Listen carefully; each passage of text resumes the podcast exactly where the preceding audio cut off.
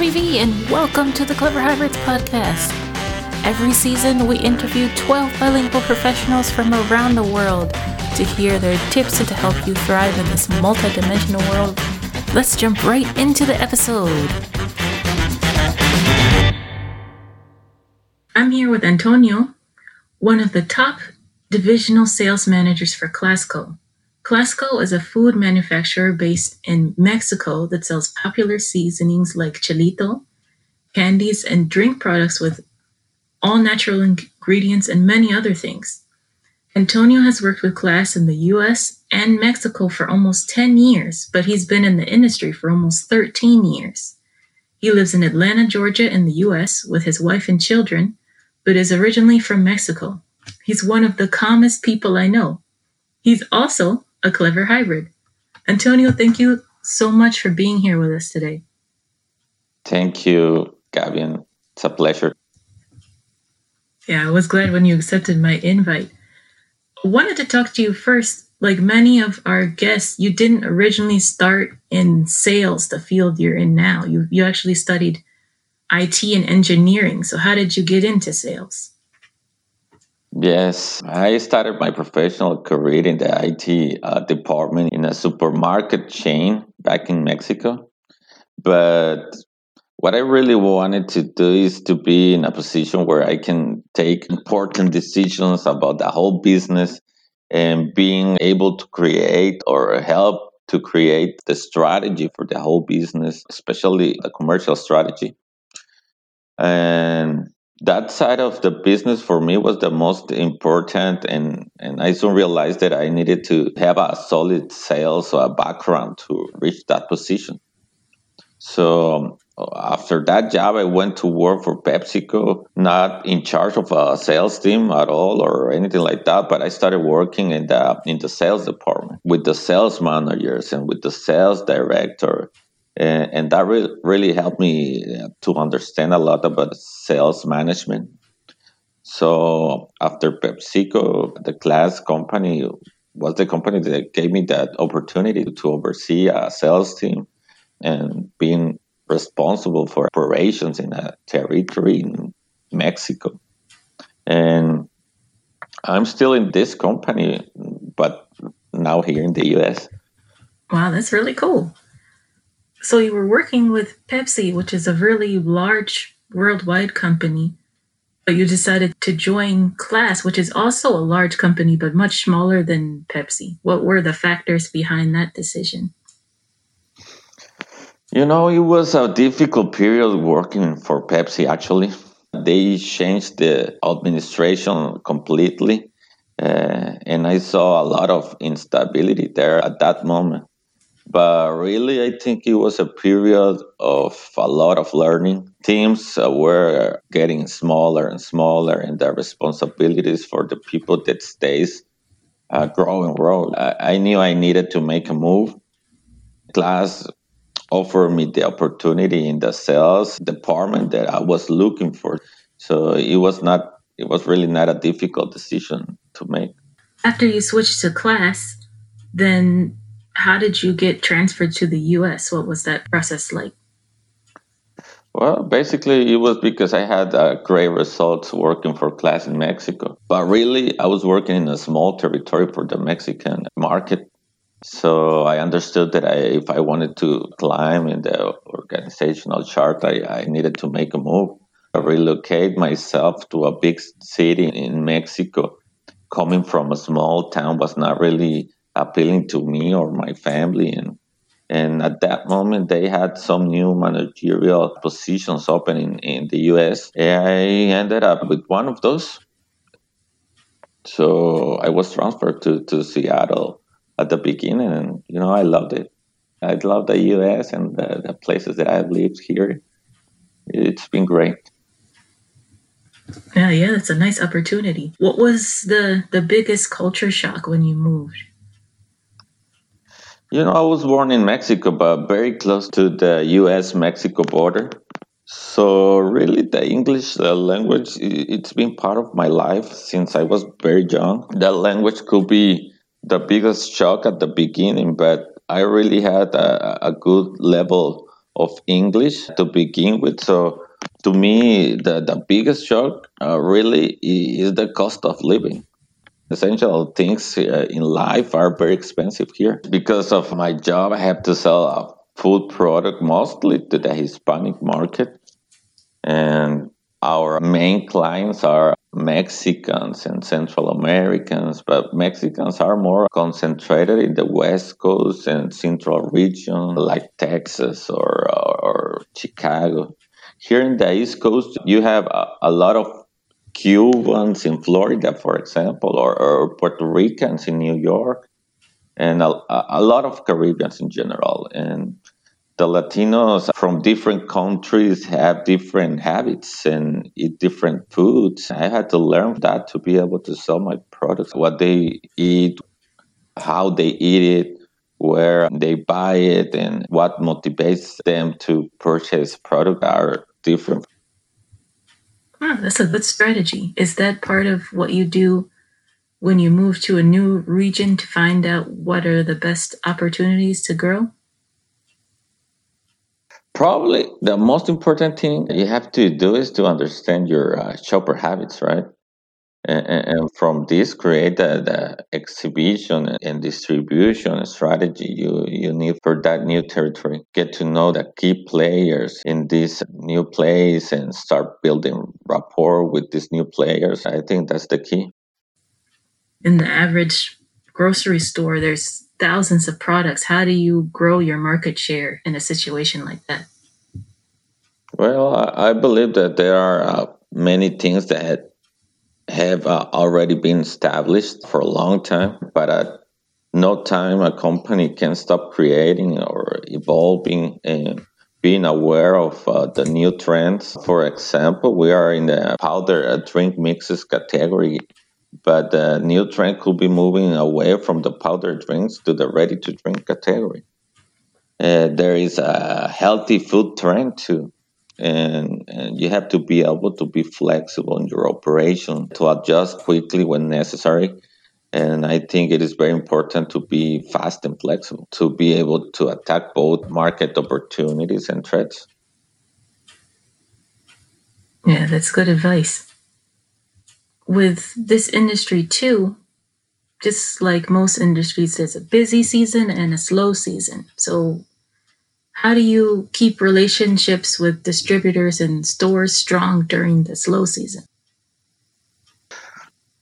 Seasonal products in general are a difficult sell because distributors want to end the, season with zero seasonal inventory you don't want to overstock any client with seasonal products. We have to be very responsible.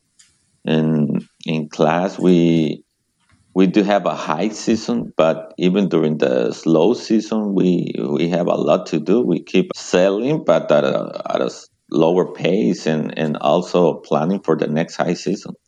During the the slow season, we are uh, informing our clients of the new plans and having business reviews and and basically putting everything in place for the next high season. We keep them busy so they have us in, in mind the, the whole time. During the slow season, I like to schedule a lot of, of business reviews with them. I'm able to not only see them in, in person, but I can show them the new plans, new products, if I have uh, samples of these new products, I can take them with me and start doing the, all the paperwork for setting up the new items and all that stuff. But a good presentation, it helps you a lot in the future. Wow, that's a good idea. I'm going to try that. With the recent political events and also coronavirus, it's gotten a lot harder to import goods into the US. So, how do you think that's affecting companies planning for the future? Well, yes, it is a, a big problem for importing goods, and the way every company reacts to market instability is increasing inventory here and cutting costs everywhere else, including payroll. that is what I, I, see everybody is doing right now, cutting costs to prevent any major change. It really creates a, a mess in the plans you had. You never plan to have a political event that changed the, the, the way that you do business. The food industry as a whole has really changed. And in one of your articles on LinkedIn about the restaurant industry in particular, which helped edit, you mentioned it's a whole new battlefield, and for many, this will be the most important lesson of the COVID 19 pandemic. You mentioned a few changes already, but could you explain what other changes you've seen in the industry? Yeah, oh my God, it's been a very difficult year for restaurants, right? And a learning experience really all those restaurants owners that used to have dining only had to learn a lot about the, takeout and delivery part of the business and, and learn fast it changed dramatically from one day to the other.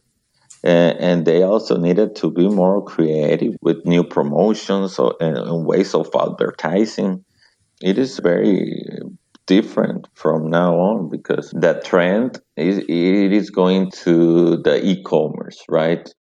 So you have to learn to as a restaurant uh, owner to work with those new apps like uber eats and doordash and it's a learning experience for for all the restaurant owners that's true i think a lot of people in general are more trying things, learning as they go, or OJT, on the job training, because they have to, they have no choice. Yeah, exactly. Exactly. The way they have their business for many, many years of the establishment, those has to change. You are looking to be more flexible and cutting costs, but if you are stuck with one of those long agreements with your landlord or something, it's, it's difficult. That's true. What do you think restaurants could do with all that extra space that they have now? Well, I think they have to strengthen their takeout and delivery, the curbside, all that stuff. They have to strengthen that part of the business. And that can take some of the space. And that takes a larger space for the kitchen and, and all the people behind the counter. For sure, they have to be more flexible in, in all their operations. Some of the positions they have, like a host, they, they don't need a host now. And the servers, they probably don't need that many servers now. They don't need to fire them. Probably they need to relocate them in a different position. Being able to be a server and, and work in the kitchen at the same time, something like that. Yeah, that makes sense. That's a good way to use the people you already have so you don't have to retrain. One of your biggest markets in your your region with Klass is, is New York City. So we're seeing in the news that the COVID 19 pandemic was really crazy there. Has that affected any of your relationships with the markets there? How has it affected sales? It has been a very, very difficult time, especially during March and, and April, because some of our distributors had to temporarily shut down operations. But in the other hand, it is a good opportunity to learn new things too. For example, you understand that you have to start creating more robust strategy for the online channel too. This is a, a good example of, of this new reality in New York, everything hits harder. There are a lot of people there, a lot of business. There is a huge market. And when something hit there, it's very difficult to avoid that hit. I guess it, it is like everything. It is a learning experience, and many companies have to strengthen their online channel. We didn't have that, so so we started working on it. And I know it's a long way to finally have a good chunk of the online business, but you have to start. Yeah, that's true. So now the Klass is working on it. Do they have the site up and running or is it still in development? We already started with one of those online stores for our products. And the company understood very well that e commerce is a reality, even for groceries We already shipped to different places our product in small amounts. It's a first step that is not easy, but you have to do it. Yeah, that's a nice pivot. What's the page address? I can add it to the notes later too. It is klasstime.com. Okay. So I want to check that out too because I really need some horchata. yeah, I, I didn't know that you knew about it. Yeah, I need some horchata and I've been missing it, so I need to get some. Do you do you visit any like Mexican restaurant or something over there in Germany? There are a few, but the, there's a difference between the Tex-Mex here and where there are more Mexicans. There are Mexicans here in Germany because there's Latinos everywhere. But I don't know. I, it's a little bit different over here. So I, I've been having a hard time finding my Central American stuff. I miss it. so I have to get some horchata, masa, and maybe I have to find somewhere to get some pupusa recipes too. We'll see. Yes, pupusas are more like Salvatorian, right? Yeah, and I love them. Not the La Rocco ones, but the other ones. so I will definitely check that out. But I wanted to ask you too. On LinkedIn, seems like almost every week you put in your post, I finished reading this book. How do you read so much? How do you make time for it? You know, I do read a lot and at the same time i don't read read because i listen to a lot of ebooks because of my uh, job i travel a lot and, and i spend time driving or in a plane so instead of listening to music I, I use that time to listen to an ebook and i enjoy doing that a lot it, it helps me in, in general with what, what i do for living I, I, I read a lot of different topics, not only about businesses. You have better conversations when you know about many other different topics. You know? Yeah, that's true. I, I saw a post the other day from a friend of mine who's working in, I think, Eastern Europe. And she was saying people try and tell you just focus on your industry, but that doesn't really work in the world we're living in now because you have to be well rounded, bring all of yourself to the table, right? Steve Jobs, even though he was really into tech, he also was really into design. So a lot of the design we have, even some that Microsoft stole, makes our user experience much better because he had other interests. Exactly. And, and, you know what? Ebooks was a, a, game changer for me because I can also be more productive with that. When I used to read a hard copy book, I, used to read like maybe three a year. With ebooks, two or three every month. I end up reading uh, like 30 or something like that every year. So it was a game changer for me. But I understand that not everyone can do it. Some people told me that they don't enjoy it. Listening is not the same thing for them like reading a book. But for me, it works. Okay, that's really cool. 30 in a year. I think for me too, listening is hard, but I have been doing much more ebooks than hard copies on my Kindle. So that helps me. Everybody has their thing. Yeah, but the thing is that I wanted something that helps me when I'm driving. I can I hold a book or a Kindle. And I travel a lot. I drive a lot. I try to use that time that I'm driving doing something more productive than just listening to music. Yeah, matar dos pájaros. Very good. what else do you do for your personal development besides reading? I try to enroll in courses that help me in my professional and personal development, such as the one I took with you to improve my business English. There are also many free options online about many other topics, But I think it is uh, always better to learn from an advisor like you. And, and right now, uh, I would like to learn more about the stock market and how to participate in, in it, for example. I'm wanting to to look for advice and not only reading because I read a lot of financial books, but I still have a lot of doubts and, and questions. So some, sometimes you have to look for advice. And I always thought that, that I learn more from talking to another person.